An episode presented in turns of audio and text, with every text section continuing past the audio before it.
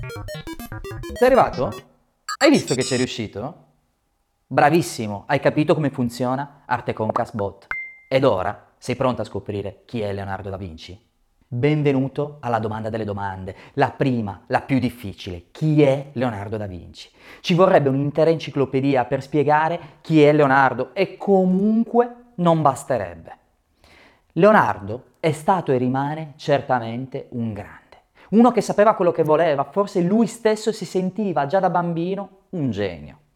Inizia giovanissimo a stupire tutti per la sua bravura. A soli 16 anni il padre, un ricco notaio di Vinci, un paesino della Toscana, lo porta nella bottega del grande maestro Andrea Verrocchio. Lì, nella bottega, Leonardo stupisce tutti. Disegna e scrive con la mano sinistra, è a rovescio per giunta, prima con uno specchio e poi senza, e farà così per tutta la sua vita.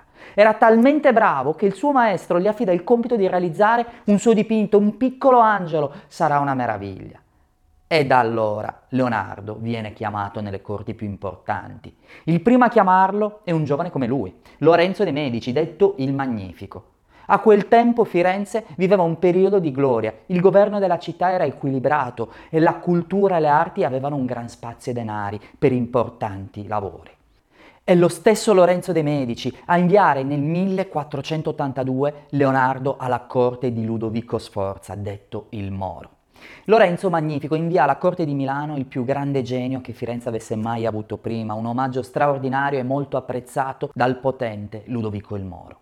Leonardo si presenta a corte come ingegnere militare, propone al Moro armi incredibili, mai viste prima, come carri armati e mitragliatrici. In realtà farà molte altre cose che non macchine da guerra, ma lui, prima di tutto, è un progettista, uno scienziato, uno scopritore di cose mai viste prima. Leonardo gira per l'Italia, da Milano a Mantova, da Mantova a Venezia e poi a Bologna, Urbino, sino a scendere nella capitale del mondo, Roma.